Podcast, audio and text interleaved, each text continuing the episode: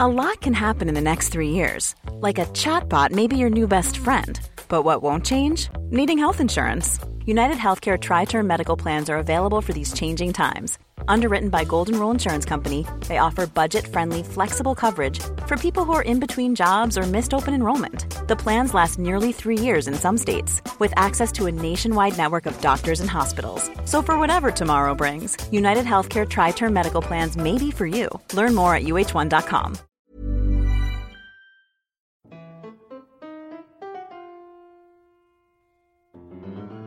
Hello, welcome to Rational Security, the Worst Way to Die edition. I'm Shane Harris of the Daily Beast, seasonal allergy sufferer. Is it, are your eyes killing you today? No. Really? No, no, mine was the tree pollen two weeks ago. Yeah. Well, everybody's got their thing. It's spring in Washington. Spring is nigh. I'm allergic to my Fitbit.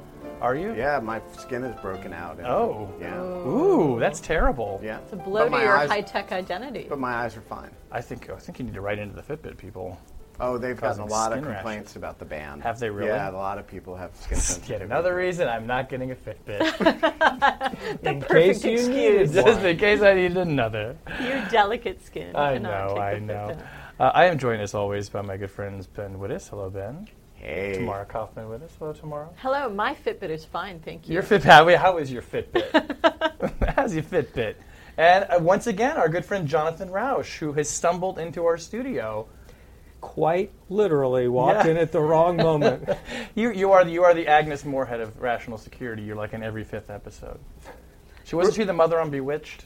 Yes. Yeah. See, there you go. We're gonna have to have random appearances by Jonathan Rauch. We dragooned you. Yeah, we, we did. Shanghaied you. Yeah, and we're we not gonna tell listeners when you're coming. It's gonna be like a surprise. Is he here today? Is he here today? Where? I rarely Waldo? know myself. That's right. Where am I? The secret. What am I doing here? What your listeners probably should not be aware of is that if they walk down the hall at the wrong moment, they could be dragooned That's onto true. Rational Security. That's true. It's a good thing we restrict access to the eighth floor here at the Brookings Institution.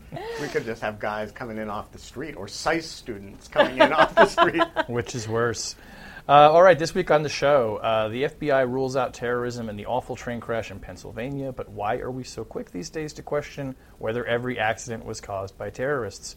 Congress is poised to pass new legislation on surveillance, and what does a new report on Iranian hackers tell us about the standards of intelligence in the era of cyber war? Plus, in our object lessons, keeping with our Ways to Die theme, we go to the movies with a look at a new film by Ethan Hawke on drones, and then the death in North Korea by very, very big firing squad.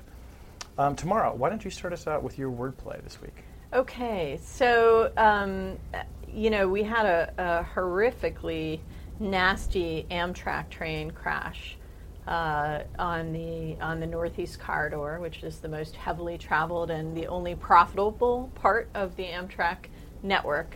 Um, as of right now, there have been six fatalities, and uh, it gets up to seven. Seven, up seven now, yeah. and uh, and dozens of people injured. Apparently, very high speed.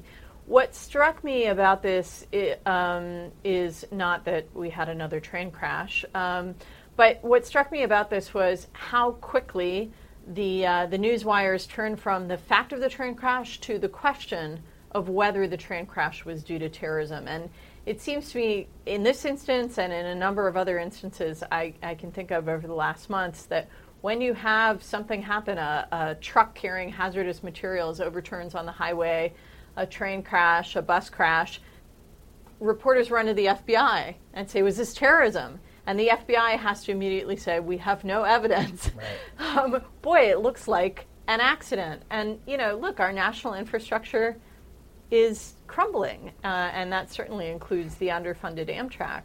Um, and accidents happen every day, but we n- seem to need this instant reassurance, uh, and uh, and the F B I feels compelled to provide it, and the reporters feel compelled to ask it, the question and get it answered. And it, and so it really struck me in this case because um, there was absolutely no reason to believe that this was anything other than a horrible, horrible train accident. Um, and no claims of responsibility and nothing like that. And it's just a marker to me of how sensitive we still are to a threat that we feel is pervasive and how much we seem to measure every bad thing that happens against this risk. Um, even though terrorism always has been uh, and remains today a fringe phenomenon. Uh, and what's so scary about it, of course, is that it is fringe and you don't know where it's going to strike and it's random. Um, but the fact that we continually go to this whenever something bad happens says to me something about our our sense of vulnerability and our lack of resilience. I think it also says something about, speaking just as a journalist here, about the press's desire to go to that fringy, awful, scary thing, right? I mean, I think one reason why reporters call the F B I and say, was this terrorism, is because wouldn't you like to be the first one to tweet the F B I has found a link to terrorism in the Amtrak uh, crash? So I actually disagree with you both completely on this. I think this is a completely rational response on both the part of the press and on the part of the Bureau. And it's exactly the same response as when you're feeling ill in some regard. You go to a doctor, and the first thing they do is they exclude the worst possibility. And then they exclude the second worst possibility, and they winnow it down to the fact that you've got a cold. You know, if you go in there with a big hacking cough, they might take a chest x-ray, not because they believe you have lung cancer, but because they want to exclude lung cancer. And it seems to me that that's exactly what the press is doing in these instances. And it's valuable because if you don't know that it's not terrorism, you have to shape policy on the possibility that it is. And if if you imagine for a minute that this was a terrorist incident, we would be having a completely different conversation today than we than we are. Among other things, I would have spent my day thinking about it. Um, sure, and, and surely the press's job is to relieve me of that. of that duty. Oh, oh, how wrong you are. You are not so recently a defrocked journalist if you've forgotten what our real job is, is to scare the shit out of you. Right, so that's, I mean, I think that's a very interesting angle on it, Shane, that the media looks for the most exciting, most scary element of the story, and they're going to play that up. Uh, but, Ben, it's not rational. It's not rational at all. And, I'm, you know, it's a diversion of resources for the F B I that every time, you know, some truck overturns, they have to deal with fielding calls about whether or not it's terrorism. And it's not rational for the public when ninety-nine point nine percent of the time it's not terrorism well, for them to immediately fear that it's terrorism and seek reassurance. But That's ha- not rational. But hang on a second. No, I, I, I, the F B I is fielding calls. The F B I fields calls because they field calls when people call them. And, you know, journalists ask them things. They, they have to decide whether to answer. The F B I, when something big goes boom, the F B I is going to exclude, investigate sufficiently to figure out whether there's something they need to investigate. Whenever something really bad happens, when a plane crashes, you verify that you don't have reason to investigate it as a criminal act. When the B P oil spill happens, you make sure that it's properly within the E P A's jurisdiction, not within the F B I's jurisdiction. So the journalists know that, and they're trying to figure out, hey, what do we, uh, you know, do we look overseas for a possible war that this is going to produce?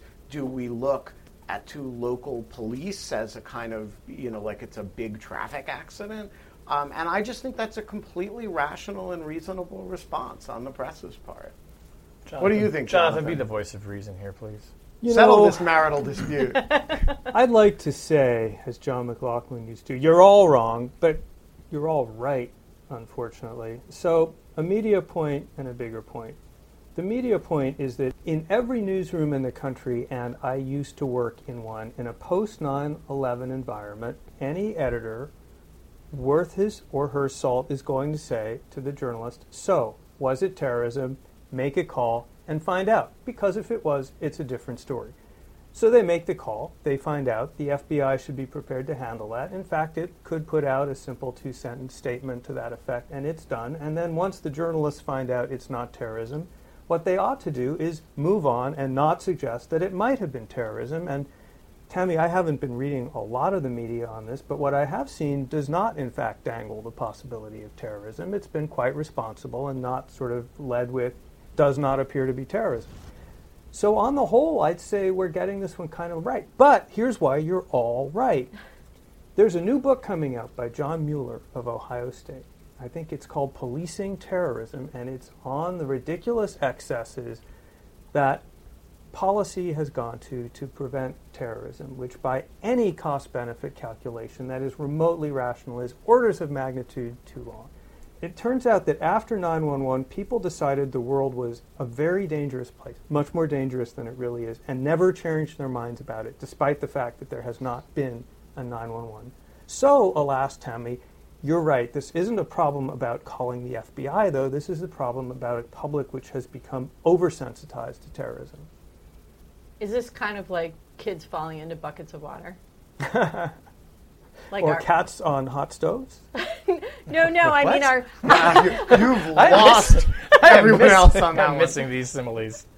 No, the, the whole hypersensitivity we have as a society to the potential for child injury and the ridiculous oh, lengths oh, that we yeah. go to on protecting children from falling cabinets. From right. crawling it, into... It should should, should I tell that. the story about the... the uh, Uh, the the labor and delivery nurse. Is this like the Briss joke? No, this is not a Briss okay. joke. It's actually... Uh, Things always spin out of control when I'm on the show. You're okay, a terrible so, influence, So when, when Tammy and, when, when, when, when Tammy was pregnant with our our, our oldest child, um, we had to go to child uh, uh, bearing and infant C P R classes.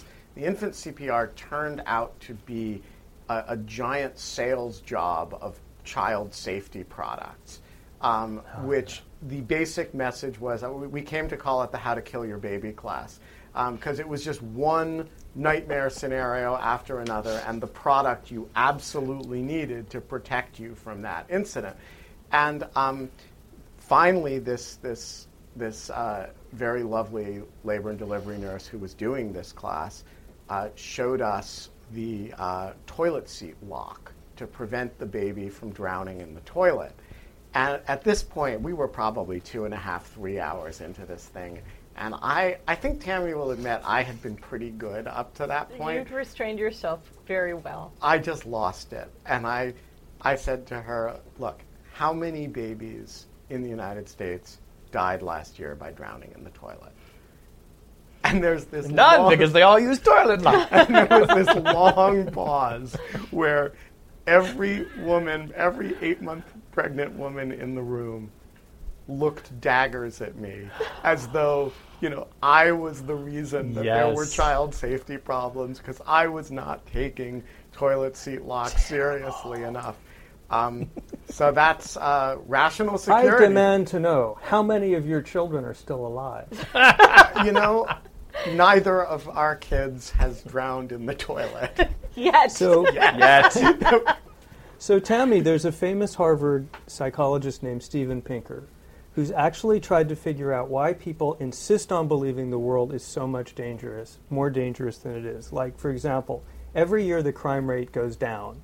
It's much lower than it was twenty years ago, yet every year people think the crime rate is going up. And he's actually trying to figure this out. And part of it is what's called the availability heuristic. If something sticks in your mind, if it makes a big impression on you, some reptile part of your brain decides it's very likely. Even if it's extremely unlikely, Americans are more likely to be killed in bathtub accidents than by terrorism by far. They're more likely to be killed by falling furniture. They may even be more likely to be killed than by toilet bowl accidents than terrorism. Well, that's true. I mean, maybe reporters should call the F B I and say, was this a derailment due to a toilet accident?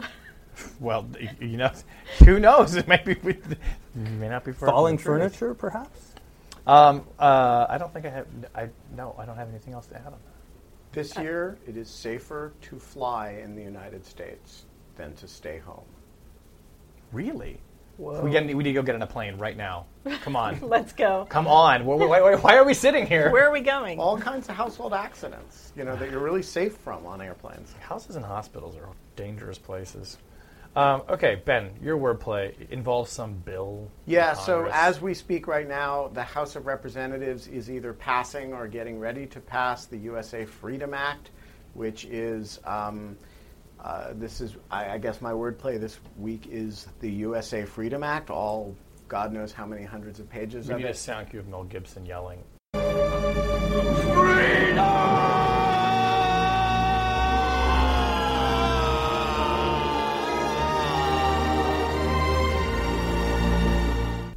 Yes, yeah. So the U S A Freedom Act is um, an attempt to both not allow the total disappearing in a puff of smoke of the two fifteen program before the end of the month, but it is also uh, complies with the president's wishes to end that program and replace it with one in which the uh, the F B I, N S A would get data from the companies in response to specific phone queries. And phone records phone, we're talking about. Phone records, rather than collecting a giant database of it on their own. It's a compromise between the intelligence community and the civil libertarians, both of whom, by and large, support it with reservations. Uh, and it passed, a version of it passed, uh, almost passed the Senate last year, but got hung up. And there is a real question as to whether uh, Senate Republicans are going to let this version pass now, or whether they are going to try to push for, even in the wake of last week's uh, Second Circuit ruling, a clean bill. So this is a fateful moment uh, for the future of the Foreign Intelligence Surveillance Act and associated programs. And so far, it is following very much the script that I suggested on at the the Beer Summit last week, but it's it's tenuous, and it's really going to be an interesting few weeks to watch where this goes. So why is Mitch McConnell having a problem with this bill? Well, so it's a really interesting question. I, you know, maybe the answer is that he's not conservative enough, because the really hardcore conservatives, you know, Mike Lee, Um, Uh, and a lot of the House Republicans are, you know, in that zone where they kind of meet up with the left civil libertarians, and that's actually the core of support for this. But it's a very weird constellation of forces. It's the left civil libertarians, the right libertarians, and the Obama administration are, and the sort of, a lot of some, some security, sort of centrist security hawks are behind this bill, all for very, very different reasons. On the other hand, Senate conservatives who want to not roll back anything related to N S A authorities are against it, even if that means that those same authorities disappear in a puff of smoke at the end of the month. Yeah, that really seems like making the perfect the enemy of the good. How do they justify that? Actually, it's making the imperfect the enemy of the good, because under last week's opinion, right, this program's not legal anyway. And so if you insist on a clean reauthorization, what you're insisting on is a great deal of litigation uncertainty if it passes, which it probably can't, or a great deal of, um, or the program just disappearing altogether. And so I think it really is an example of a relatively small number of Senate Republicans. Uh, the bill was only two votes from going to a vote last year. A relatively small number of, civil libert- uh, of Senate Republicans, um, in their zeal to be as, you know, against the civil liberties community as possible and as tough on terrorism as possible, kind of screwing the intelligence community. And um, so it's it's a very weird dynamic, and I assume that two votes will flip at least, um, but that may turn out to be a rashish assumption. And you've made this point before, and that's one I agree with, and it probably bears repeating here, that the big winner in all of this is actually the N S A. This is the only significant, really only, legislative change to foreign intelligence operations to have come out of the Snowden leaks, period.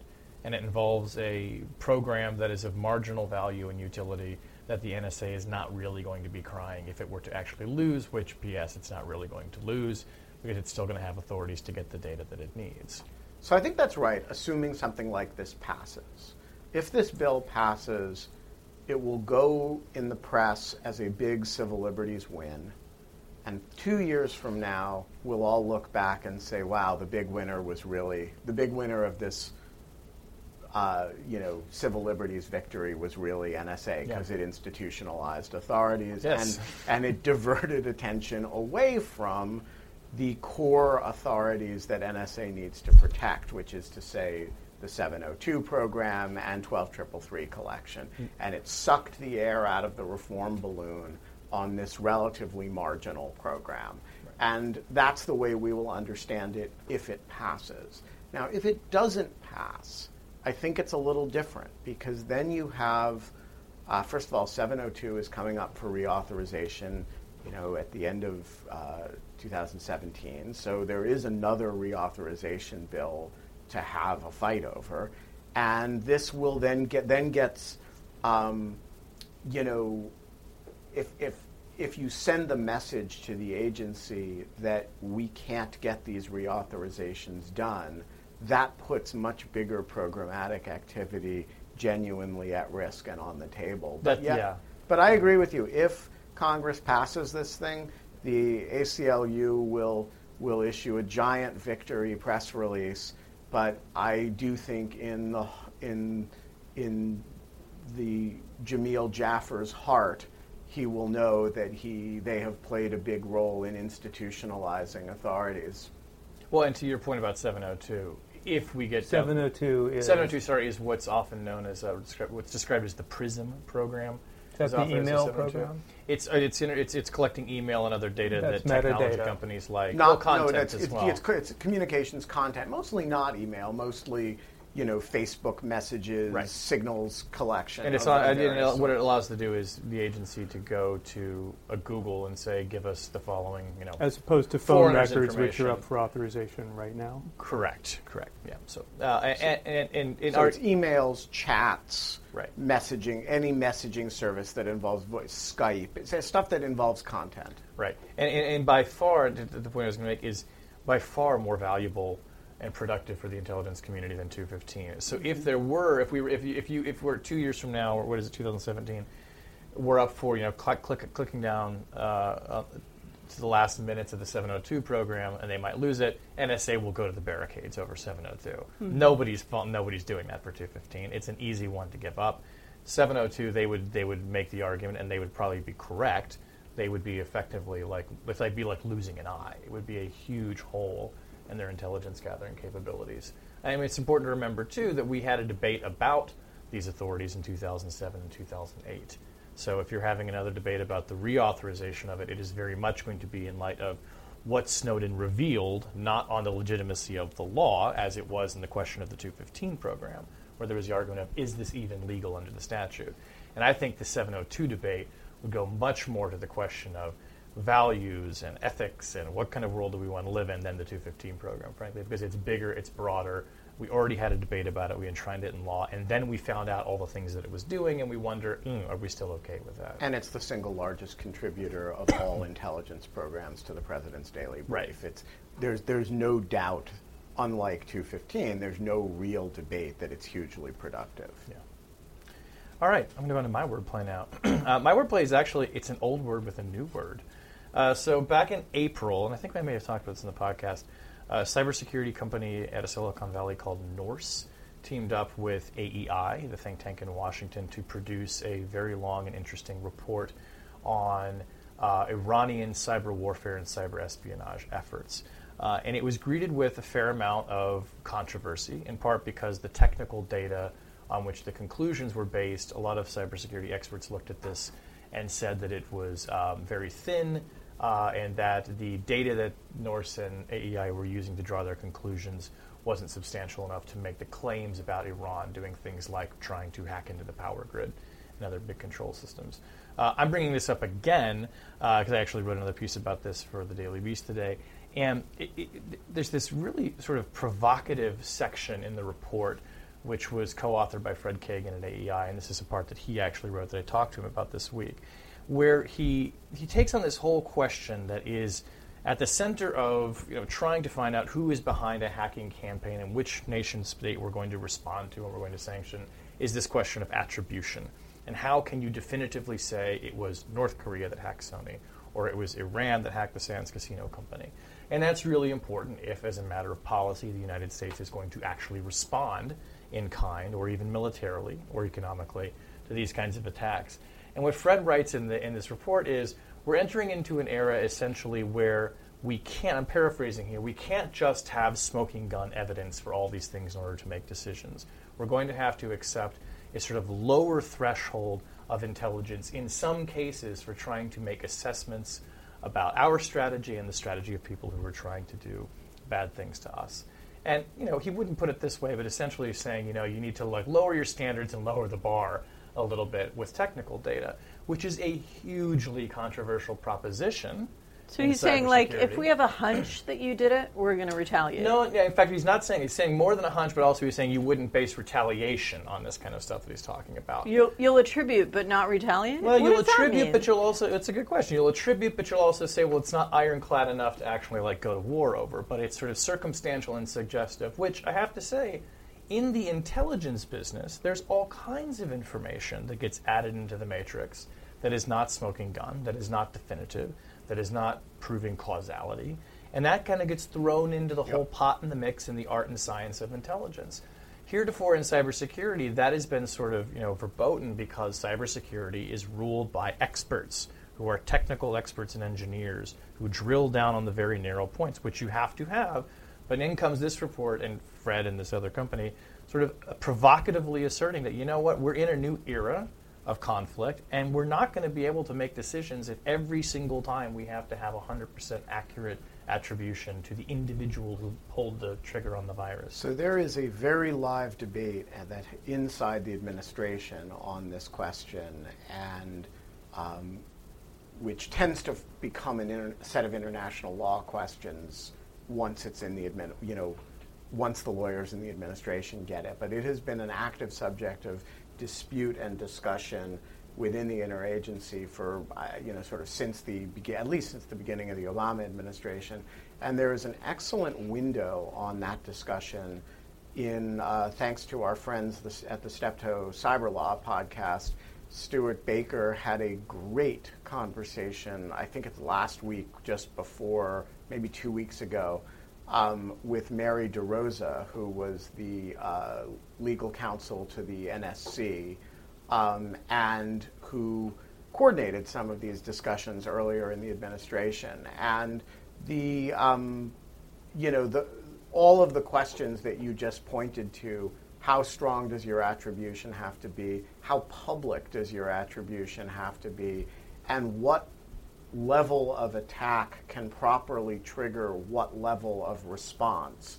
When is it a mili- When can it be a military re- response? When can you do some countermeasures short of that? All of these questions are genuinely in play, um, and you know, Mary has been out of government for a while now, so that's, the conversation has presumably advanced at least somewhat over the way she describes it. But it's a complicated conversation, and I think what you're seeing in Fred Kagan's report is the sort of state of uh, flux that our attitudes toward this are, are in. So this would not be a new problem, right? Because for many years we've dealt with acts of terrorism where we're unsure of the attribution. Correct, although generally acts of terrorism are not attributed to states, so they don't Uh, at least not in the same way that cyber attacks can be. Like, you don't say, well, if such and such terrorist group blows blows up, the the we're going to attribute that to, you know, Syria or something. You sometimes do, but you really often do in the cyber arena.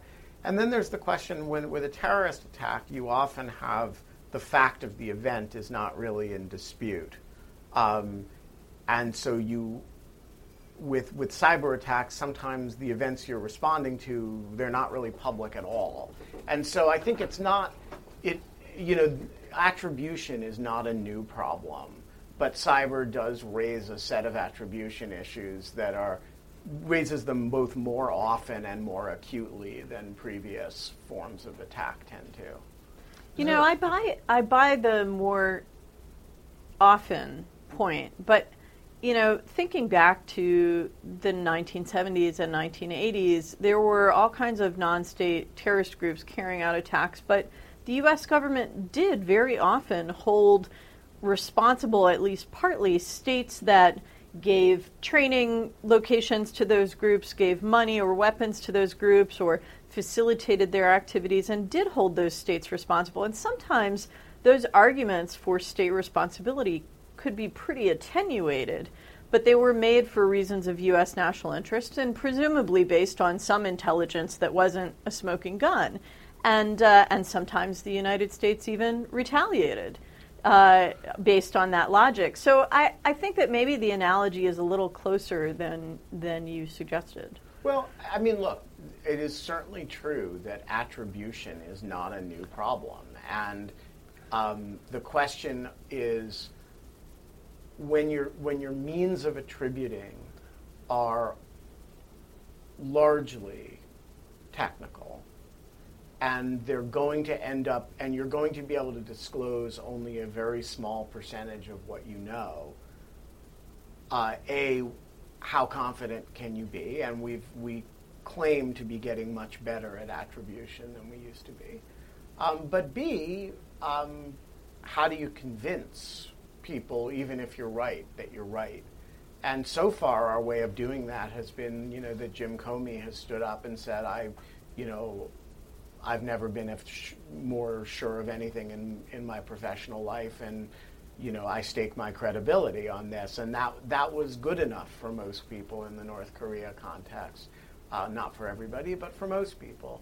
Um, and it's a, it, I do think it's a real problem, and one of the questions that's a real problem is is the one that you describe here, which is how, you know, how how, where is the threshold of certainty, and is it the same as with a terrorist attack, or is it somehow lower? And ironically, you talk about Comey, one of the companies that was pushing back the hardest against the F B I's assertions that it was North Korea was Norse, saying it's not enough to just show us internet protocol addresses to which you think you've traced back a hack. And this Iran address is largely based on that kind of data. But it's the cumulative kind of scale of it that you look at and you say, you know, maybe some of these scans that we're seeing coming from Iran against what are made to look like targets that hackers would be interested in, maybe some of those are coming from Russia, people routing through Iran, but some significant percentage of them surely are coming from Iran, and surely that it means that some culpability attaches to the regime for this activity. You know, and what I find other, also interesting about this is kind of a last point, is that this is intelligence that is being generated by private actors. These are companies generating this level oh, of intelligence. That's really interesting. And that, you know, previously when we talk about, you know, state-on-state violence and questions of attribution and intelligence, these are largely coming from government agencies. There's a new book out about this. Is there? Yeah. Oh. Once again, you can't help yourself. No, I'm just, you brought it up. Wait, my book or yours? Well, kind of both. Yeah, it's mine. You what about my book? What oh, about, it's what not about your book? Tammy read a book, too. Did you? Yeah, it has nothing to do with the future of violence or war. Well, you never told me you read a book. But it did predict the Egyptian revolution. Hmm. Sure, yes, yes it did. God, absolutely. Go buy it right now. It's a more important book than all of ours. um, anyways, yeah, so future of, yeah, intelligence has now become uh, it's the future of at war. It is the future of the future of violence violent, at war, uh, violence, violence at war, at war in yeah. Egypt, mm. and gay marriage, and demosclerosis, and, and political realism. Yes, yes. Yeah. It's, it's all. My it's latest free ebook from Brookings. Oh, okay. That's you are a go corruption. God, not exactly. It's the pro corruption. Not argument. Exactly. All right, we're going to move on to uh, object lessons. Uh, Tamara, why don't you go first? Okay, so this is the time of year when. Uh, when uh, most of the art um, platforms in D C announce their fall seasons. And so my mailbox has been filling up with um, announcements of the fall season at the Kennedy Center and the Washington Performing Arts Society. And I, I was delighted in the mail to see that Steve Martin and the Steep Canyon Rangers are coming to play oh, in that, Washington. Uh, uh, Edie Brickell in there? He did a great album with Edie Brickell. Okay, everybody knows Steve Martin, an amazing comedian, great actor, playwright, art collector, and banjo player. Yes. And in the last few years, this Renaissance man has been uh, playing a lot of banjo with his band, the Steep Canyon Rangers. Now, how is this relevant to Rational Security, you might ask? Tell us. Tell us. In addition, of course, to the fact that I'm a Steve Martin fan. Um, one of the uh, first big hits for Steve Martin and the Steep Canyon Rangers uh, is a song called Atheists Ain't Got No Songs. Uh, they do a lot of bluegrass. A lot of bluegrass is gospel, oh. and uh, and so Steve Martin wrote this wonderful song, uh, "Atheists Ain't Got No Songs," and I was going to propose this as a potential anthem for the Rational Security podcast because we spend so much time talking about jihadi terrorism uh, and uh, and these religiously motivated um, violent movements, that maybe we just need an atheist anthem. Wow. I mean, and, and Sophia Yam would like no longer be our... No, no, there's theme music. Oh. And then there's, you know, a, a pep rally kind of song. Oh, I see. Sort of like our uh, our anthem, yeah. But what yeah. does it have to do with rational security? Well, to fight jihadi Tammy terrorism, we need more atheists, maybe. Oh, I see. Now that's the controversial point that comes out. I see. You're just espousing atheism. I was just atheism. trying to sneak that in under the wire, yeah. Well, there goes our funding from the Catholic Church. Yeah, yeah. Um, all right, I, I'm, I'm I'm willing to listen to it. All right, well, we'll put it up on the website. I'm not so much an atheist or I'm just I'm just ambivalent.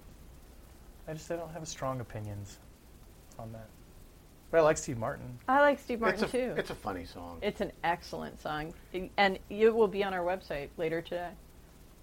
All right, Ben, what is your objet? My objet is an anti-aircraft gun.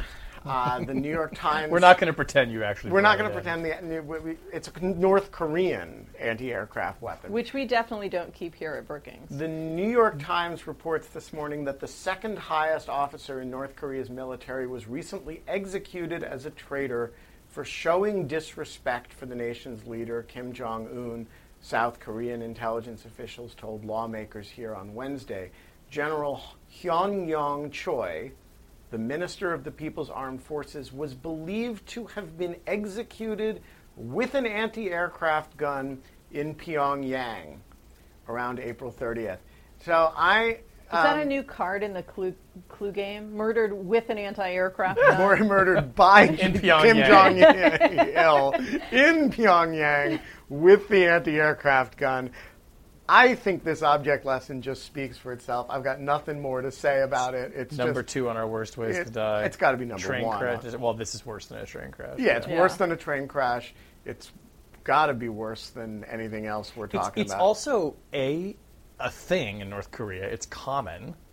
And, well, I mean, not common, but it's it's frequently done for, for executing uh, government officials and corrupt bureaucrats, I think. And B... His show of disrespect, at least one of the reported offenses, was falling, falling asleep. asleep at a rally. We can all sympathize. I mean, we would be killing Ruth Bader Ginsburg for falling asleep at, at the, the State of the Union totally. address. With, with, and she was drunk. With an anti-aircraft gun. Yes.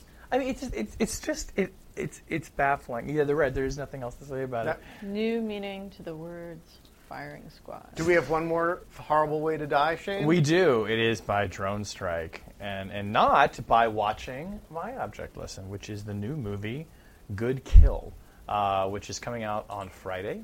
I saw a screening of it the other night. Uh, it stars Ethan Hawke. Love Ethan Hawke. Love Ethan Hawke. I've loved him forever. Really. And Dead Poets Society, that's oh. where our relationship began. Was um, there a drone strike? What's that? Was there a drone strike in Dead, Dead, Dead Poets Poet Society? Society? No. No. Well, that'd be a good update, like a mashup, right? Mm. Dead, Dead, Dead Drone, Drone Strike Society. Uh, directed by Andrew Niccol, who directed Gattaca and a number of other good films. Um, I have to say, and I, I'm writing a little piece about this today, but uh, two things. One, I was like pleasantly surprised because as soon as I hear that, you know, filmmakers generally are taking on like the subject of drone strike, I'm expecting just this two-hour sort of like preachy sermon on how terrible drone strikes are, or just some really ham-handed and ham-fisted embrace of drone strikes and sort of how awesome American sniper style, right? Yeah, which I did not see, but I mean, my, but yeah. So we'll go with that sort of line of critique. This was a very nuanced film, and it was actually quite um, uh, ambiguous in the course of the film where exactly the filmmaker comes down and where did Ethan Hawke come down on this. I mean, interesting, he plays this F sixteen fighter jock who kind of reluctantly decides to go do a tour as a drone operator, and he finds himself being stuck there and he can't get out. And while he's not happy about killing women and children and innocent people, um, why he's really depressed and coming undone is because he's not in the cockpit anymore where he was getting a rush out of risking his life every mm. time he flew. So it's not that he's having some sort of moral crisis about killing. It's about that he's, he's a junkie for danger, and the drones just aren't doing it. But interestingly, in the Q and A afterwards, somebody was, was pressing him on his position.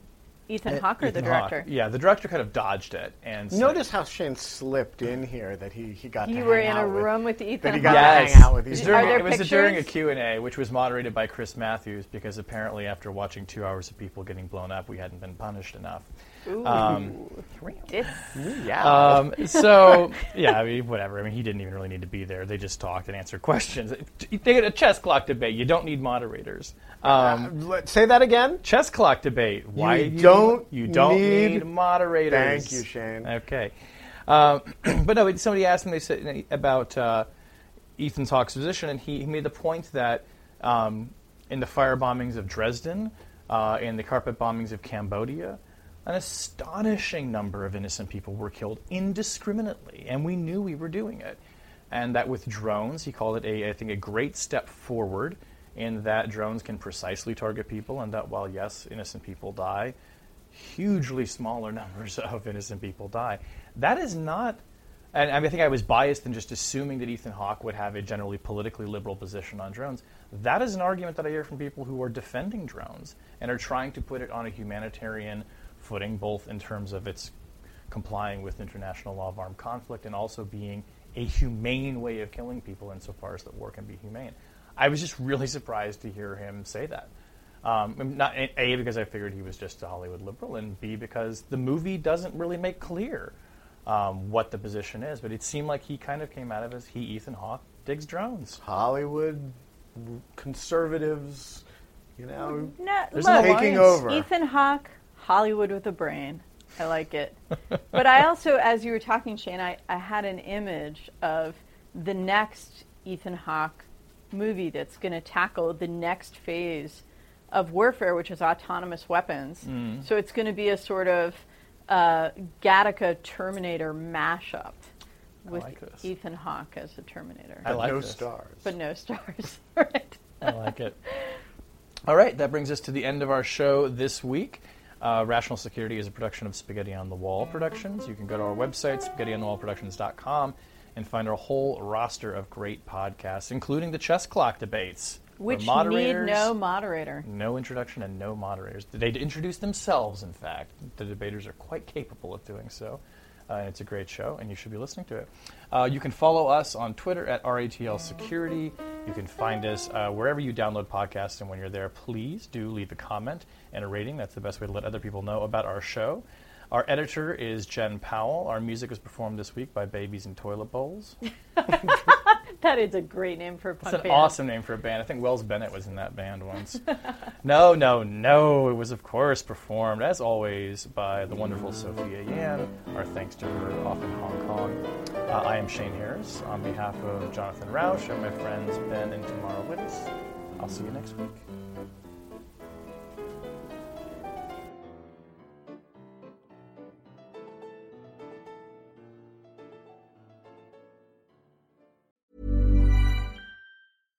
Flexibility is great. That's why there's yoga. Flexibility for your insurance coverage is great too. That's why there's United Healthcare Insurance Plans. Underwritten by Golden Rule Insurance Company, United Healthcare Insurance Plans offer flexible, budget-friendly coverage for medical, vision, dental, and more. One of these plans may be right for you if you're, say, between jobs, coming off your parents' plan, turning a side hustle into a full hustle, or even missed open enrollment. Want more flexibility? Find out more about United Healthcare Insurance Plans at U H one dot com.